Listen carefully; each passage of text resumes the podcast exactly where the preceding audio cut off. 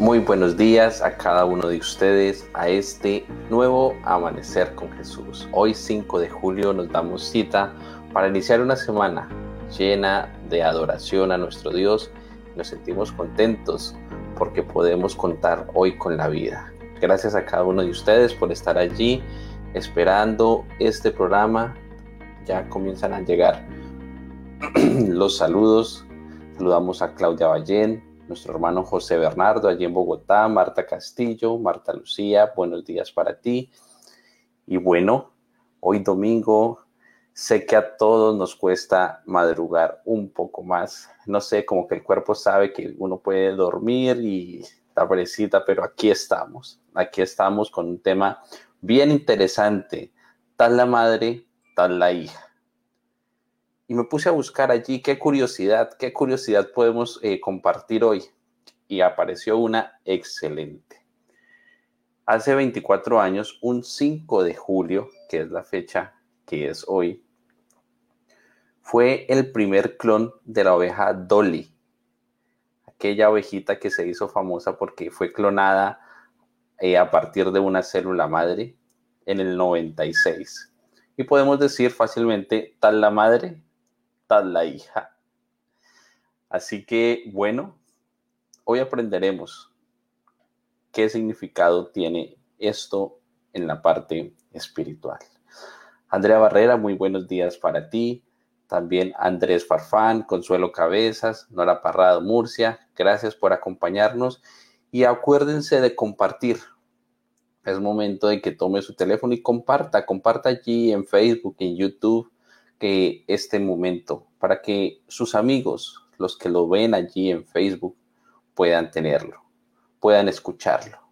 También recuerde que el audio estará disponible una, una horita después de esto para que usted pueda tenerlo. Sí, hermana Glency, Dolly, la ovejita Dolly, así como nos comentas. Y bueno, ya son las seis de la mañana y levanten la mano quienes extrañaron al pastor Joel. ¿Quién dijo yo? Ahí está, Pastor Joel. Te extrañamos la semana pasada y nuevamente te saludamos. ¿Cómo amaneces? Oh, muchas gracias, gracias por ese cariño. Un abrazo a todos mis hermanos también. También les extrañé.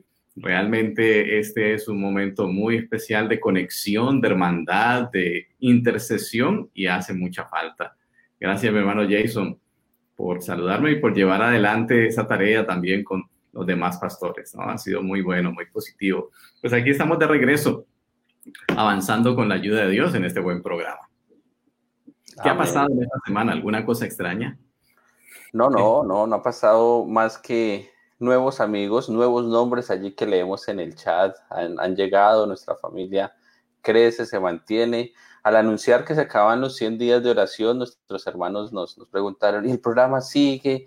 Y Claro que sí, le respondemos a ellos y pues nosotros iniciamos un poquito antes de los 100 días, así que el programa eh, con la ayuda de Dios sigue, hermanos. Tenemos una nueva manera de estar conectados y como hablamos en algún programa, si nosotros anunciáramos de que vamos a tener una campaña de más de 100 días y vamos a estar allí, bueno, no creo que todos estuviéramos así conectados, pero ahora en esta nueva manera que en la que nuestras iglesias, nuestros templos, perdón, están cerrados, no podemos parar de reunirnos y como que todos sentimos una sed de estar en comunión con Dios, así que eso tenemos que aprovecharlo, tenemos que eh, no limitarnos a 100 días porque Dios siempre está disponible. Amén, así es, Dios siempre está con nosotros, así es. Amor, buenos días, bienvenida nuevamente a esta semana, a esta nueva semana y a Amanecer con Jesús. Buenos días, hermano Jason. Buenos Qué días. alegría vernos. Correcto, Qué alegría. sí. Qué Allí, alegría vernos. allí nos ponen en el chat y nos dicen, llegó el sabor. Wow. Bueno, nos, Wow. nos- nos salimos del tiempo, pero estamos contentos de saludar a los hermanos, así que adelante, Mari, vamos con tu. Gracias, gracias. Bueno, hermanos, es una alegría poder estar con ustedes nuevamente en esta transmisión que nos permite el Señor de eh, mirarnos, de estar relacionados los unos con los otros. Nos sentimos muy, pero muy contentos de estar nuevamente aquí. Así que durante estas semanas que han transcurrido hemos hablado acerca de recomendaciones sencillas, amor, acerca de la salud. Pudimos este, dar muchos tips sobre salud, sobre cómo debemos mejorarla, cómo hemos recordado que esos ocho remedios naturales que el Señor ha dispuesto, ha dejado en la naturaleza, tan sencillos, tan pequeños, pero que si los eh, ponemos en práctica, pues resultará de muchos beneficios para nuestra salud. Pero amor, quiero eh, ya en estas semanas que siguen también dar algunas recomendaciones acerca de la vida familiar. salud familiar ahora. De la salud familiar, porque pues hemos estado orando por las familias, hemos estado orando por la salud, ¿cierto? Y también por la vida espiritual. Pero eh, quiero entonces ah, dar algunas recomendaciones sobre la vida familiar. Y quiero contarles, hermanos, que eh, el hogar se construye como una casa, o sea, podemos hacer esa, esa comparación. Esta casa donde nosotros vivimos, amor, pues está hecha de muchos ladrillos, ¿cierto? que se han colocado bloque a bloque, ladrillo a ladrillo, ¿cierto? Y se han digamos, pegado con cemento, agua y arena, ¿verdad? Así que como una casa eh, necesita de ciertos pequeños ingredientes, poco a poco se va eh, construyendo estos fundamentos, estos pilares, estas paredes, pues de la misma manera nuestro hogar, esa atmósfera eh, celestial que debemos procurar tenerla en nuestros hogares, pues se debe construir poco a poco con pequeños detalles, amor. Y a veces se nos olvidan esos pequeños detalles y el Señor nos lo ha dicho y nos da esa bendición, esa fuente del amor. Así que hoy quiero hablarles acerca de las bienaventuranzas para los esposos, las bienaventuranzas para eh, los padres y para los hijos. Y mm, quiero hablarles de, de un pilar que es importante en el hogar. Eh, el hogar se construye de varios pilares y uno de ellos es la cortesía. La bienaventuranza dice aquí, los esposos, bienaventurados los esposos que son corteses y atentos entre sí, oh. porque hasta sus amigos lo alabarán. Qué hermoso, ¿verdad? La cortesía no puede faltar en el hogar. ¿cierto? Una atmósfera de amor, de alegría y de cortesía, nos dice la hermana Elena Iguay, que debemos tener, que debemos trabajar y procurar. Tanto en los cónyuges como también esa atmósfera va a ayudar a que nuestros hijos estén felices, contentos. En la, esta parte dice, la atmósfera así creada será para los niños como el aire y el sol es para nosotros y la vegetación esta atmósfera también, la de la cortesía, amor, la de la alegría y la del amor, será para nosotros salud, fuerza mental y también para nuestro cuerpo. ¡Wow! Eso repercute también en todos los aspectos de nuestra vida, ¿cierto? Cuando estamos marginados, cuando de pronto estamos con muchas peleas y que ocurren en el hogar eh, dañan nuestra salud mental. Por eso debemos procurar que haya una atmósfera de qué?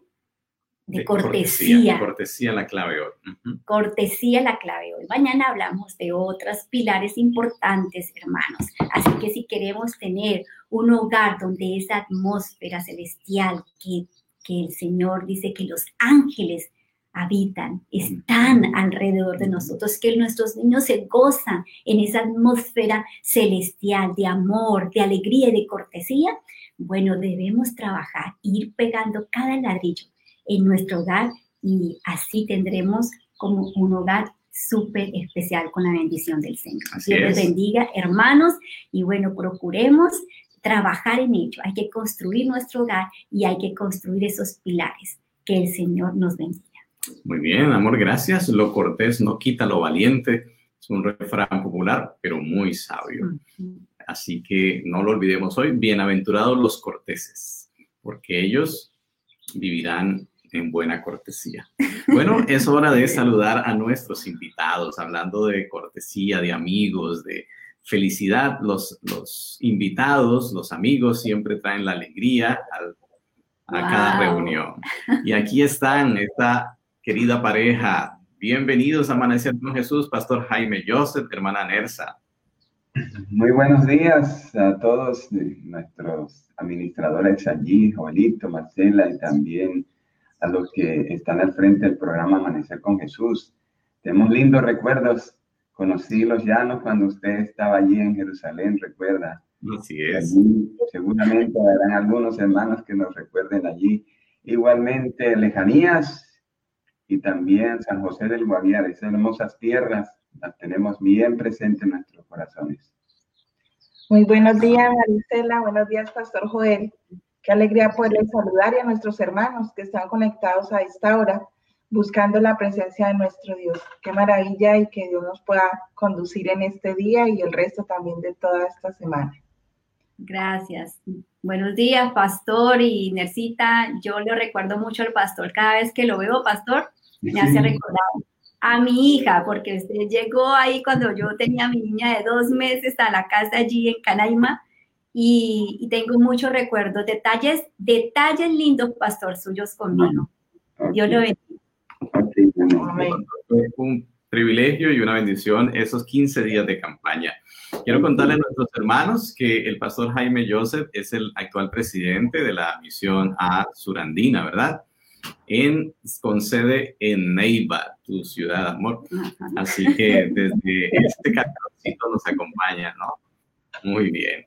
Adelante, es el momento de la oración intercesora y queremos pedirle que nos guíe en esa, en esa tarea tan especial de conectarnos con el cielo, hermana Nelsa. Muchas gracias, Pastor y Marisela. Hermanos, quiero dejar un versículo eh, que es muy hermoso, que está en Salmos capítulo 18, el versículo 6.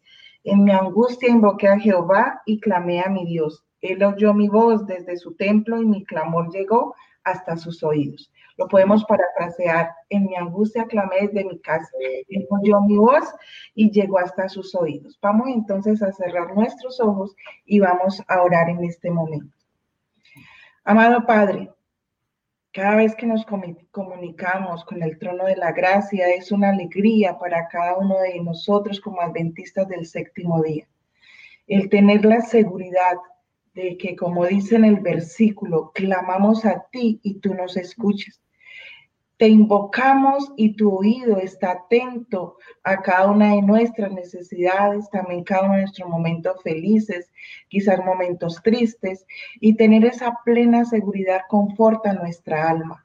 Por eso en esta mañana te buscamos, imploramos tu presencia, Rogamos, Señor, que tú contestes cada una de las plegarias de nuestros hermanos de acuerdo a tu divina y santa voluntad y que nos ayudes a confiar plenamente en ti y nos sostengas hasta cuando tú aparezcas por segunda vez para estar contigo por toda una eternidad. Queremos suplicar en este momento tu bendición, la compañía del Espíritu Santo, la compañía de tus ángeles, que tú bendiga los programas de salud que están a cargo de la Asociación de los Llanos Orientales, el programa de Quiero Vivir Sano, que tú eh, bendigas al pastor Joel, a Marisela, al hermano Jason, todos los que están en la administración de este campo puedan tener la sabiduría que solamente tú das para guiar a cada uno de nuestros hermanos hacia la Canaán celestial. Ayúdales también en este momento los pastores que van a tener la intervención, van a dirigir tu palabra.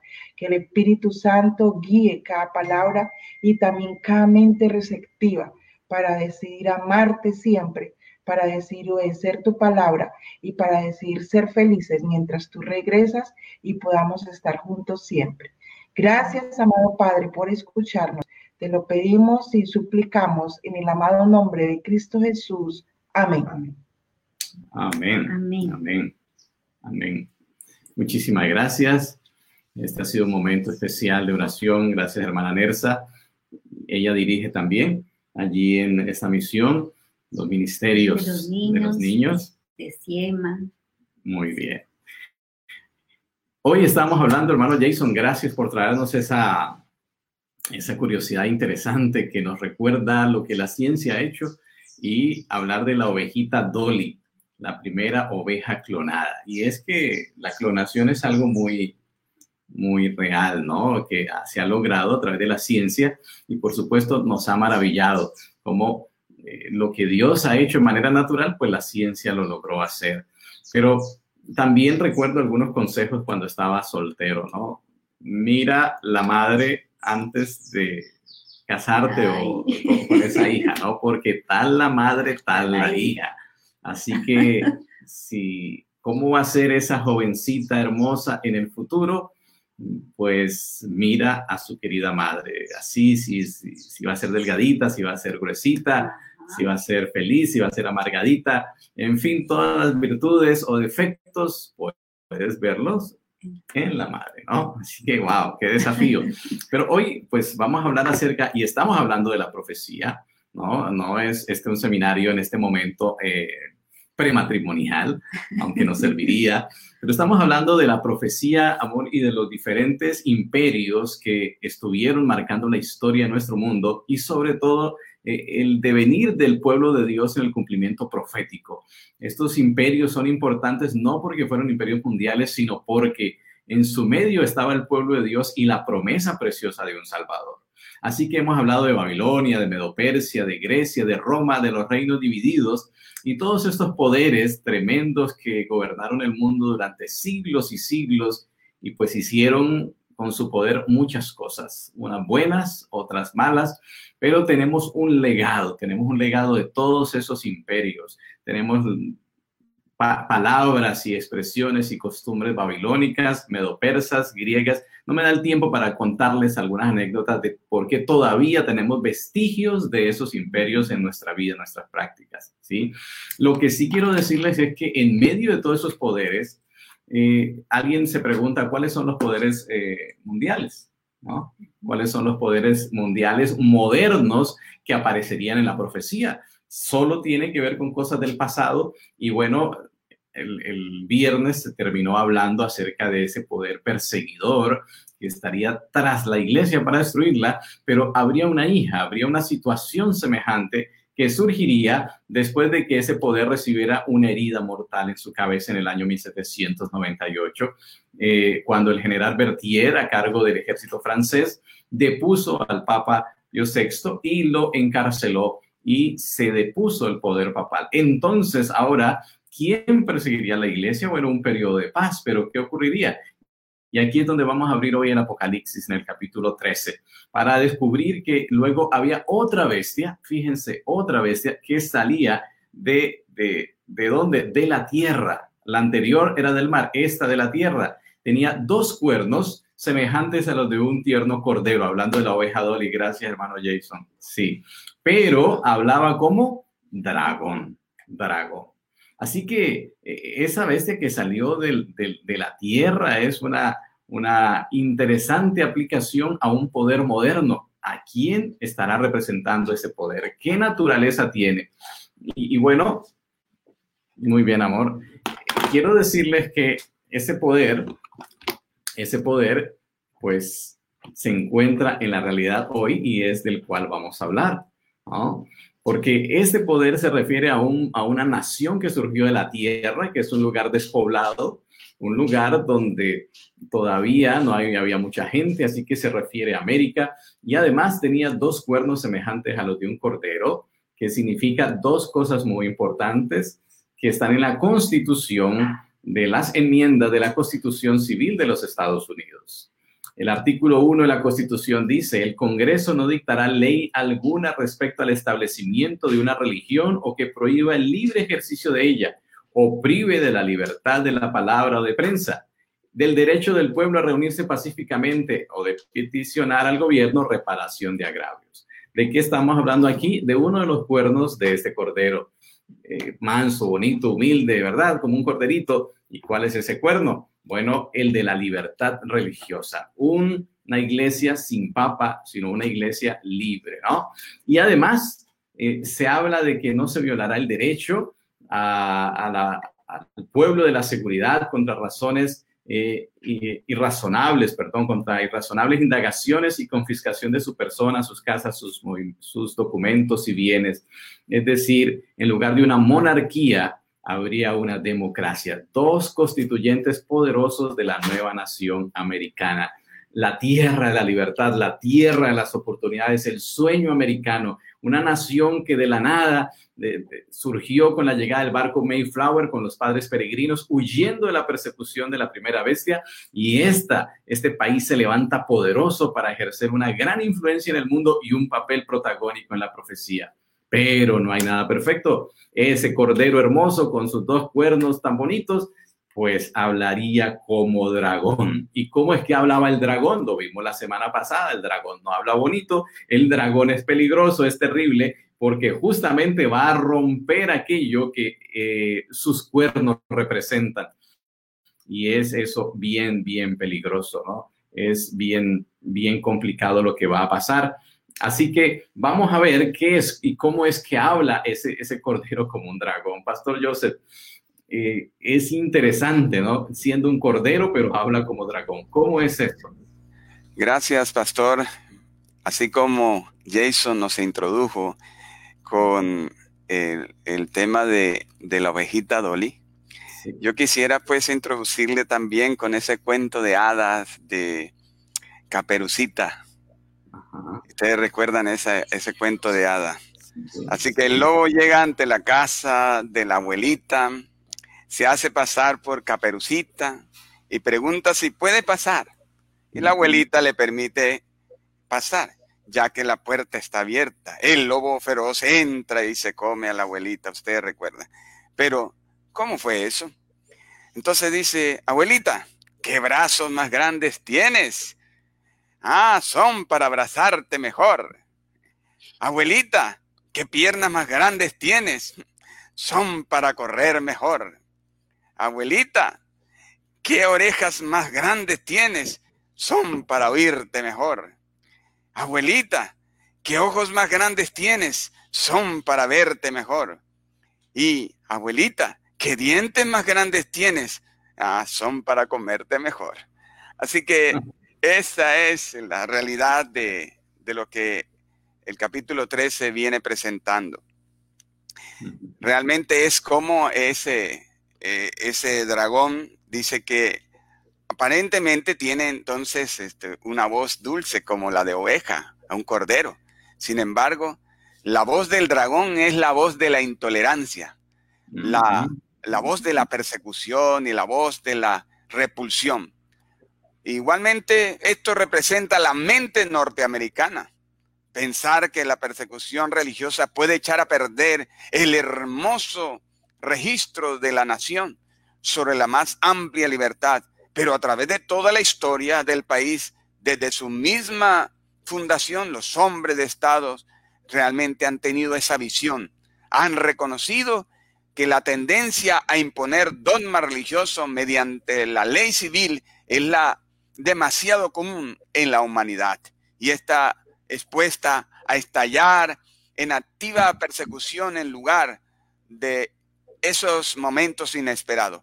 No sé si usted recuerda lo que dijo Tomás Jefferson al comienzo de la existencia de la nación. Interesante que ya lo había vaticinado. Y dice, el espíritu de los tiempos puede cambiar. Cambiará nuestro gobernante. Llegarán a ser corruptos. Nuestros pueblos descuidados un solo fanático puede comenzar la persecución y los mejores hombres ser sus víctimas. Ahí entonces ya como pareciera que en esa visión que tenía eh, Tomás Jefferson, ya estaba diciendo cómo iba a ser transformada esa nación, que al comienzo abriría sus brazos y le diría bienvenido a la iglesia para que pudieran refugiarse allí, pero sencillamente solo por un poco de tiempo. Y igual manera eh, están las palabras del rabino Mordecai Noal. Este mismo gran americano escribió, su secta ha proporcionado por su sufrimiento una noble prueba del espíritu universal de tolerancia religiosa e en toda, en toda secta. Nuestras leyes han aplicado el único antídoto del vicio, pero queda mucho por hacer porque aunque somos libres por la ley, no lo somos en la práctica. Ahí está entonces, por un lado, en los buenos deseos y por otro lado sirviendo de plataforma para que entonces la primera bestia ejecute todos sus propósitos. Por tal motivo, ¿cuánto poder ejercerá esa bestia? Ejerce toda la autoridad de la primera bestia en presencia de ella y hace que la tierra y los moradores de ella adoren a la primera bestia, cuya herida mortal fue sanada, en el versículo 12. La primera bestia en presencia de ella es Roma papal. Dale el ejercicio, el poder de perseguir a quienes difieran de ella, entonces podían ser una persecución activa. ¿Qué medios serán usados para guiar la vuelta del pueblo del culto falso?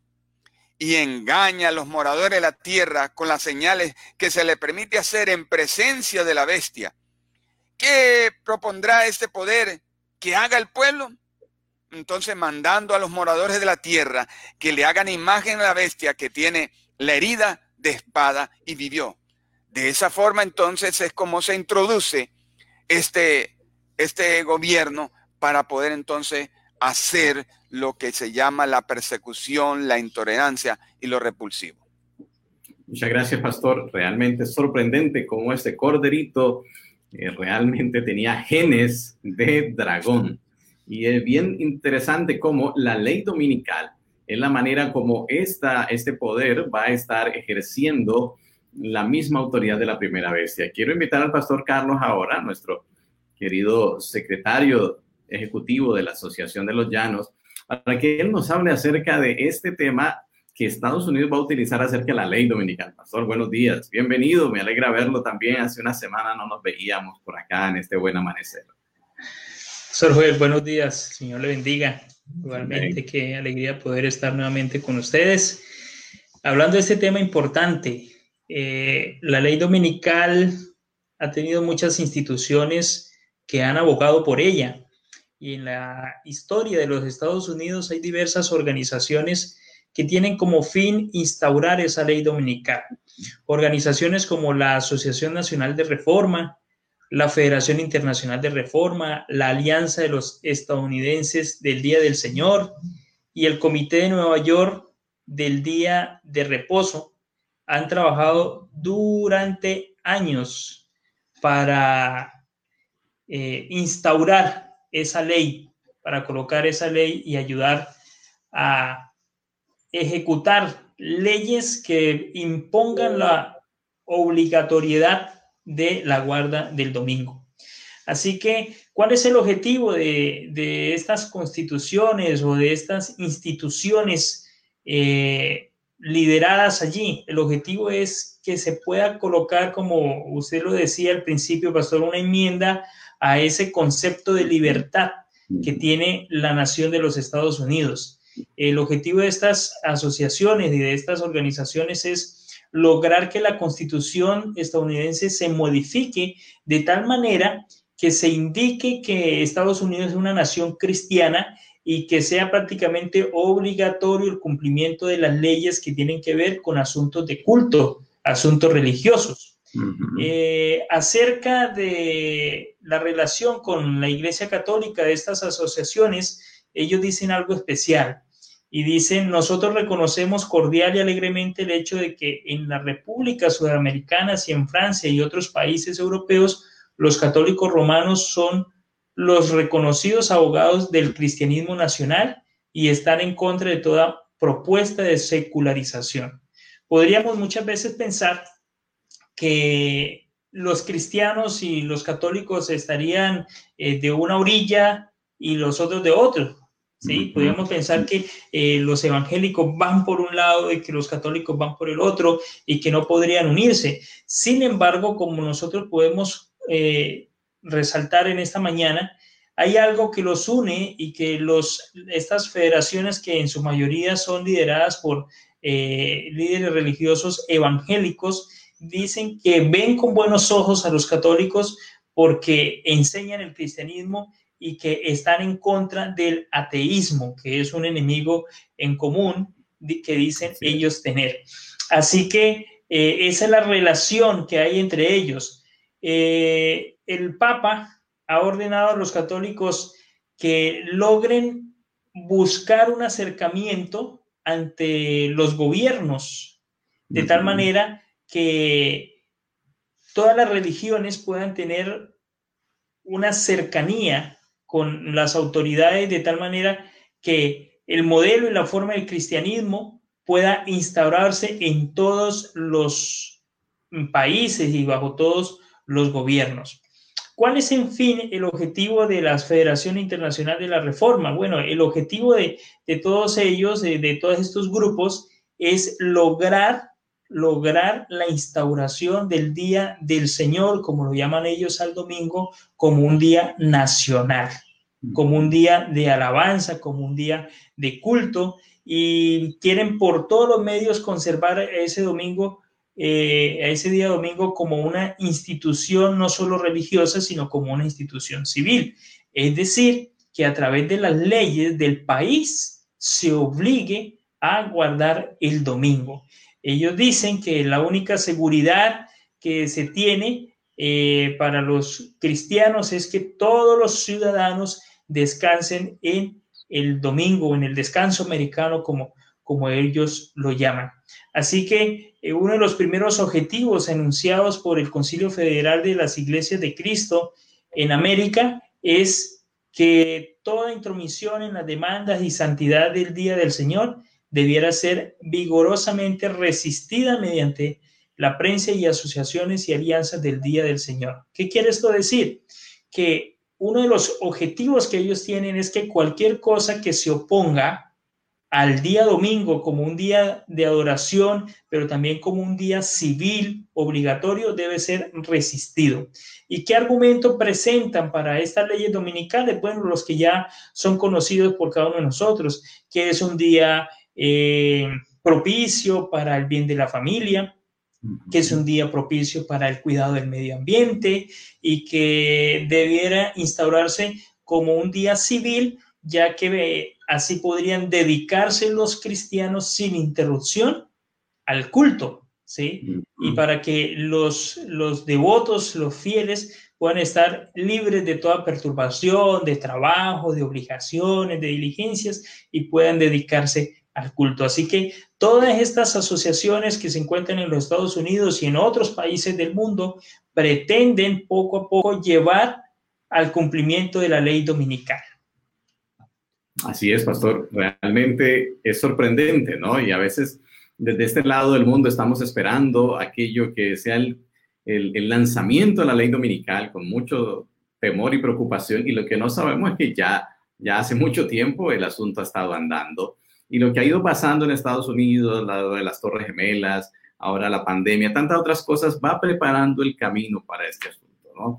Quería preguntarle también al pastor Joseph, que ha viajado a Norteamérica, Ah, también algunas veces, ¿no? Acerca de cuáles han ha visto que sean las primeras y más recientes leyes dominicales que hay por allí en los datos históricos también. Sí, pastor. Igual como usted que no sale de allá, solo que eh, entendemos que es en esas libertades que tiene eh, esa linda nación, porque no pudiéramos decir es una linda nación, cada estado pareciera que fuera como independiente y ellos pudieran estar impulsando lo que ya las intolerancias en algunos estados, ya sea por discriminación o por, por lo mismo que entran en algunos aspectos del fanatismo, dice que durante toda nuestra historia, la iglesia ha influido en los Estados Unidos para hacer y fomentar leyes tocante al día de reposo.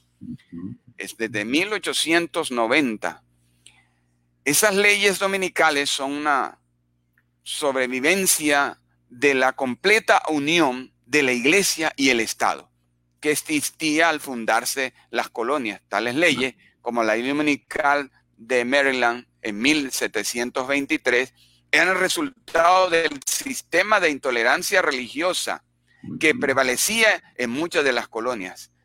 Por tal motivo, encontramos también que la primera ley dominical impuesta en una colonia americana fue en Virginia en 1610, que requirió la ayuda de la iglesia y prescribía la pena capital para la para tercera y falta. Quiere decir que una persona que inmediatamente violara esa constitución de ese estado, inmediatamente pudiera llegar a tener eh, repercusión sobre su vida. De tal manera que la legislación dominical nacional es necesaria para hacer completas y efectivas las leyes de los estados. Dicen sus defensores, las leyes del estado que ponen en vigor un día religioso son vestigios de una unión de la iglesia y el estado que no vienen de los tiempos de la colonia, pero la nación cuyos principios fundamentales de libertades civil y religiosa son adecuadamente simbolizadas por dos cuernos semejantes a los de un cordero, no ejercerá total autoridad de la primera.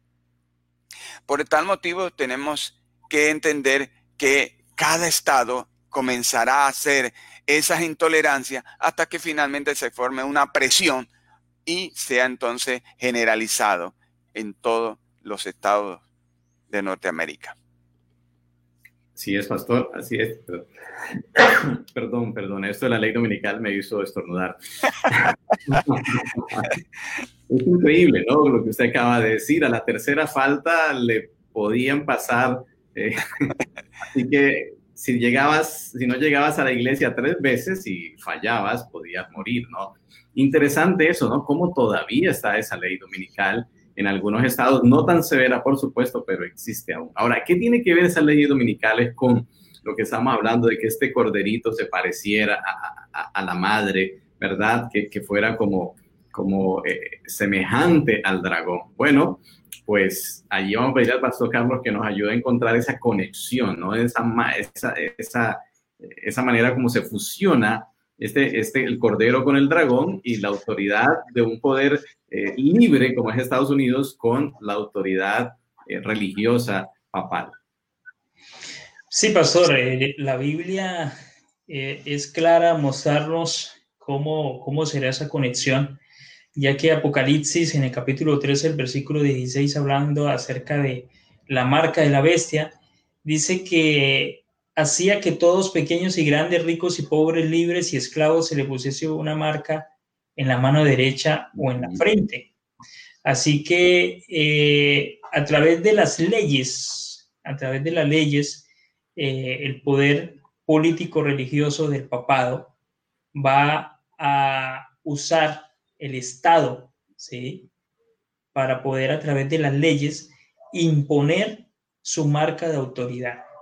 ¿Y su marca de autoridad cuál será? Pues como lo hemos venido estudiando, pues la imposición o la obligatoriedad del día domingo como día de adoración. ¿Qué va a llevar al mundo a doblegarse frente a esos requerimientos? Bueno, el versículo 17 lo dice, que ninguno pudiese comprar ni vender, sino el que tuviese la marca o nombre de la bestia o número de su nombre. Eh, es interesante lo que ha pasado en este confinamiento y en esta, en esta pandemia, que bueno, ya muchos ni creen, otros creen, pero no mucho. Bueno, hay, hay, tantas cosas que se podrían decir y hay tantos argumentos. Sin embargo, lo que de pronto hemos llegado a sentir en algunas ocasiones nos pone de cara a lo que vendrá el hecho de tú no poder entrar a un almacén sencillamente porque no es el número de tu cédula que tienes que, eh, que tener, ¿sí? No poder salir porque es que hoy no te toca, no poder eh, acompañar a un familiar al, médico, a alguna diligencia, porque es que no tienes el mismo número en, tu cédula, nos pone de frente a lo que vendrá, ¿sí? y, cómo estas, estas leyes obligatorias usarán la economía y usarán las necesidades del ser humano para que la humanidad se doblegue frente a esa autoridad. Así que eh, es, es interesante ver cómo el poder de la política, el poder civil, puede llegar a doblegar tan fácilmente a todo mundo, y este ensayo, como algunos lo llaman, este ensayo de la pandemia, este ensayo del, del confinamiento, ha demostrado que en el momento que se dicte una ley, sencillamente va a ser muy rápido, que va a poder dominar las conciencias y obligar a la gente a hacer lo que ellos quisieran. ¿sí? Es, es sorprendente cómo el mundo ha tenido que obedecer sencillamente a lo que se ha decidido, ¿sí? Y se ha tenido que eh, cambiar un estilo de vida por completo de la familia, de las organizaciones, de las empresas, sencillamente porque hay unos artículos, unos decretos que así lo han demandado. Así que eh, esa, esa marca de autoridad que ya sabemos que es el domingo, se pondrá a través de las leyes civiles, se dará la obligación para que todo el mundo lo cumpla.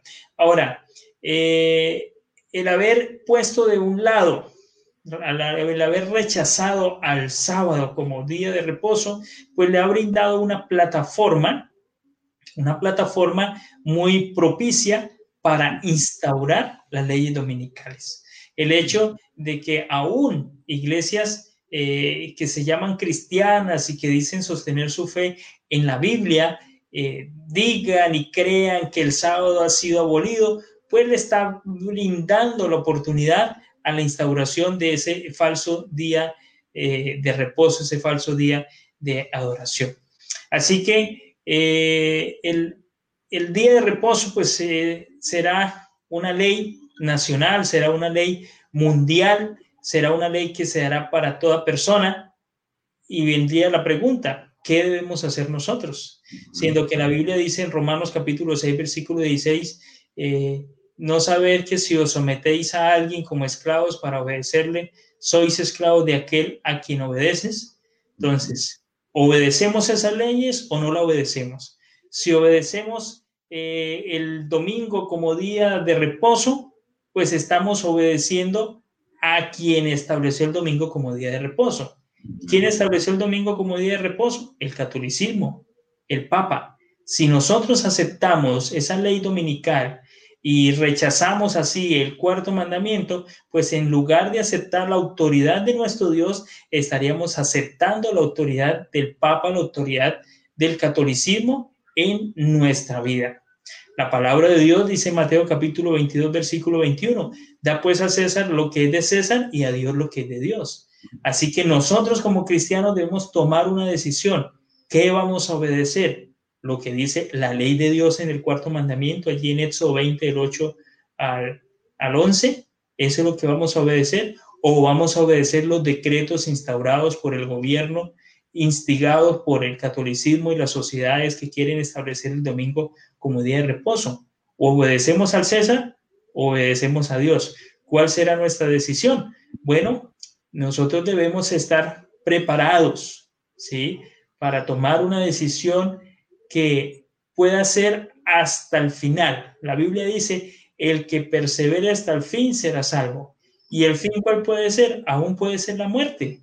Puede ser el encarcelamiento, puede ser eh, la represión económica, puede ser aún la muerte. Pues la Biblia lo dice en el versículo 15 de Apocalipsis capítulo 13, eh, dice, y se le permitió infundir aliento a la imagen de la bestia para que la imagen hablase e hiciese matar a todo el que no le adorase.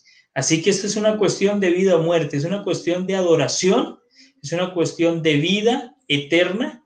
Aceptamos lo que Dios dice o lo rechazamos. Si lo aceptamos y obedecemos lo que Dios dice, tendremos vida eterna. Si lo rechazamos, tendremos muerte eterna.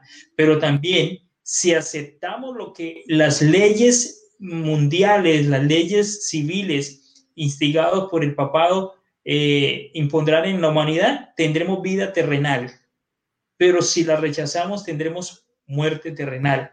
Pero recordemos lo que dice el Señor, que muchos que ganarán la vida aquí la perderán, pero muchos que perderán la vida por causa de Cristo, la hallaremos y será vida eterna en Cristo Jesús. Amén, amén. Gracias, Pastor Carlos, por eso. Y es verdad, eh, esto ha sido el ensayo, ¿no? Si alguien decía, eh, ¿Cómo va a ser eso? Bueno, nos, el Señor ha permitido que podamos ver un poquito, como dice aquí nuestra, nuestra hermana que ha escrito hace un instante, la hermana Ana Sepúlveda.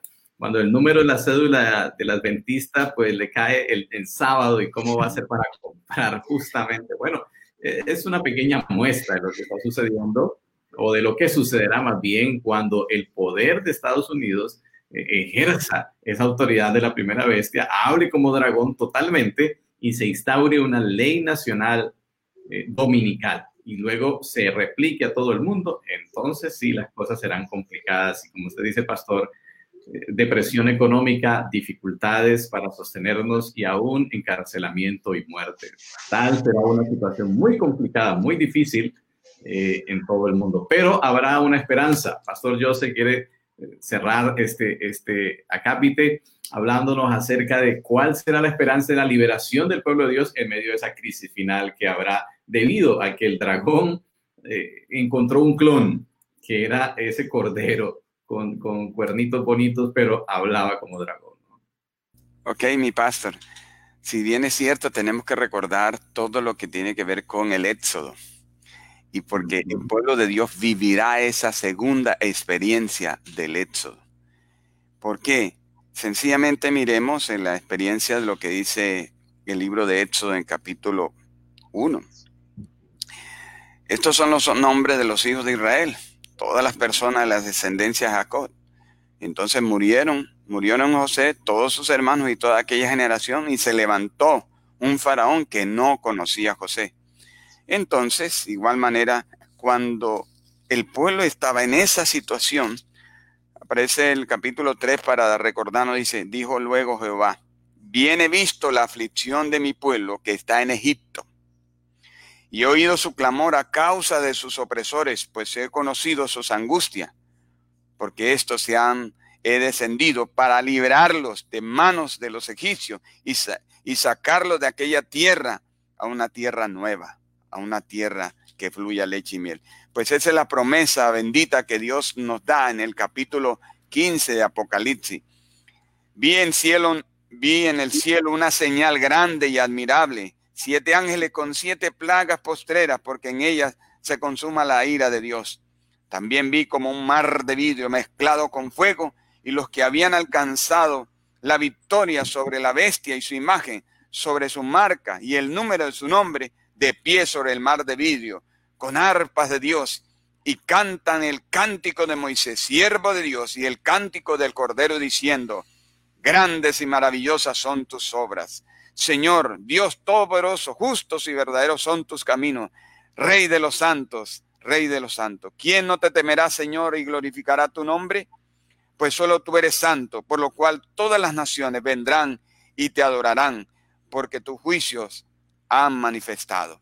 Por eso creemos que ese segundo éxodo se cumplirá en ese tiempo cuando el pueblo de Dios pueda ser liberado de una forma especial de tal forma que podemos estar allí para cantar el cántico de Moisés y el cántico del siervo de Dios, ese cántico del Cordero, en donde todos pudiéramos realmente estar gozosos en esa satisfacción de cómo Dios ha liberado a su pueblo, aquellos que se han mantenido fieles. Por eso declara cada momento Apocalipsis en, esa, en el mensaje de las tres iglesias. Sé fiel hasta la muerte y yo te daré la corona de vida eterna. Ese cántico de liberación de la opresión que se ha tenido es el mismo cántico que se elevó en el momento en que el pueblo de Dios salió de Egipto en Éxodo capítulo 15 y se unieron con ese cántico de Moisés. Entonces el pueblo de Dios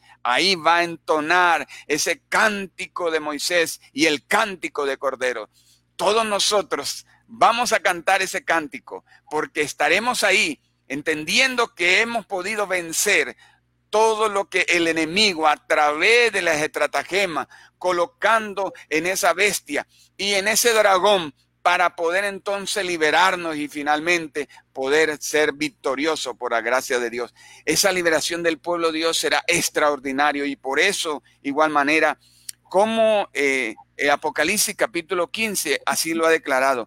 Y pastor, si me permite, mire, e-, ese cántico, aunque yo no soy un cantor como usted, que ha estado, pero mire, aquí lo dice, y cantan un cántico de Moisés, siervo de Dios, y el cántico del Cordero diciendo, grandes y maravillosas son tus obras, Señor Dios Todopoderoso. Justos y verdaderos son tus caminos, Rey de los santos, Rey de los santos, Rey de los santos. Aleluya, amén, amén, amén, aleluya, amén. Aleluya, amén, amén, amén, aleluya, amén. Y eso que no soy cantor, pero unidos todas las voces de todos los cantores, entonces nos acordaremos de esa gran victoria en medio de las lágrimas. En medio de todos esos sufrimientos enjugará Dios las lágrimas de los ojos de ellos. Ya no habrá llanto, no habrá dolor, porque las primeras cosas pasaron. Es ahí entonces cuando el pueblo de Dios cantará aleluya, porque es la liberación. Me imagino pasando ese mar rojo y allá al final, cuando ya todos estaban del otro lado del mar comenzaron a entonar ese himno de victoria de Moisés que quedó registrado en el capítulo 15 de Éxodo. Será registrado en tu experiencia cómo has podido llegar a vencer a través de todas las estratagemas que el enemigo colocó al pueblo de Dios. Y finalmente, Dios cambiará las lágrimas en gozo. Y nosotros estaremos ahí para contar cuán grandes cosas el Señor ha hecho en nuestras vidas. Que esa sea la experiencia de ustedes, mis queridos amigos que están hoy conectados y que puedan sentir que Dios va a liberar a su pueblo. Sí, vamos a vivir experiencias amargas, difíciles, pero sé fiel hasta la muerte y yo te daré la corona de vida eterna. Amén, amén. Muchas gracias, pastor. Realmente nos ha transportado a ese momento de victoria final. Las cosas serán como complejas, pero el Señor estará con nosotros. Y el verdadero Cordero, no el de los dos cuernos que habla como dragón, sino el Cordero de Dios estará allí para que cantemos juntos ese cántico tan especial, el cántico de victoria de Moisés y del Cordero. Muy bien, es momento de orar, es momento de colocarnos en las manos del Señor para que Él nos libre y esa liberación es un día a la vez, un día a la vez. Hay situaciones que necesitamos pedir liberación en nuestro hogar, liberación en nuestras dificultades de salud, liberación en diversas preocupaciones, mas el Todopoderoso está con nosotros y nos ayudará a llegar victoriosos hasta esa patria celestial un día a la vez.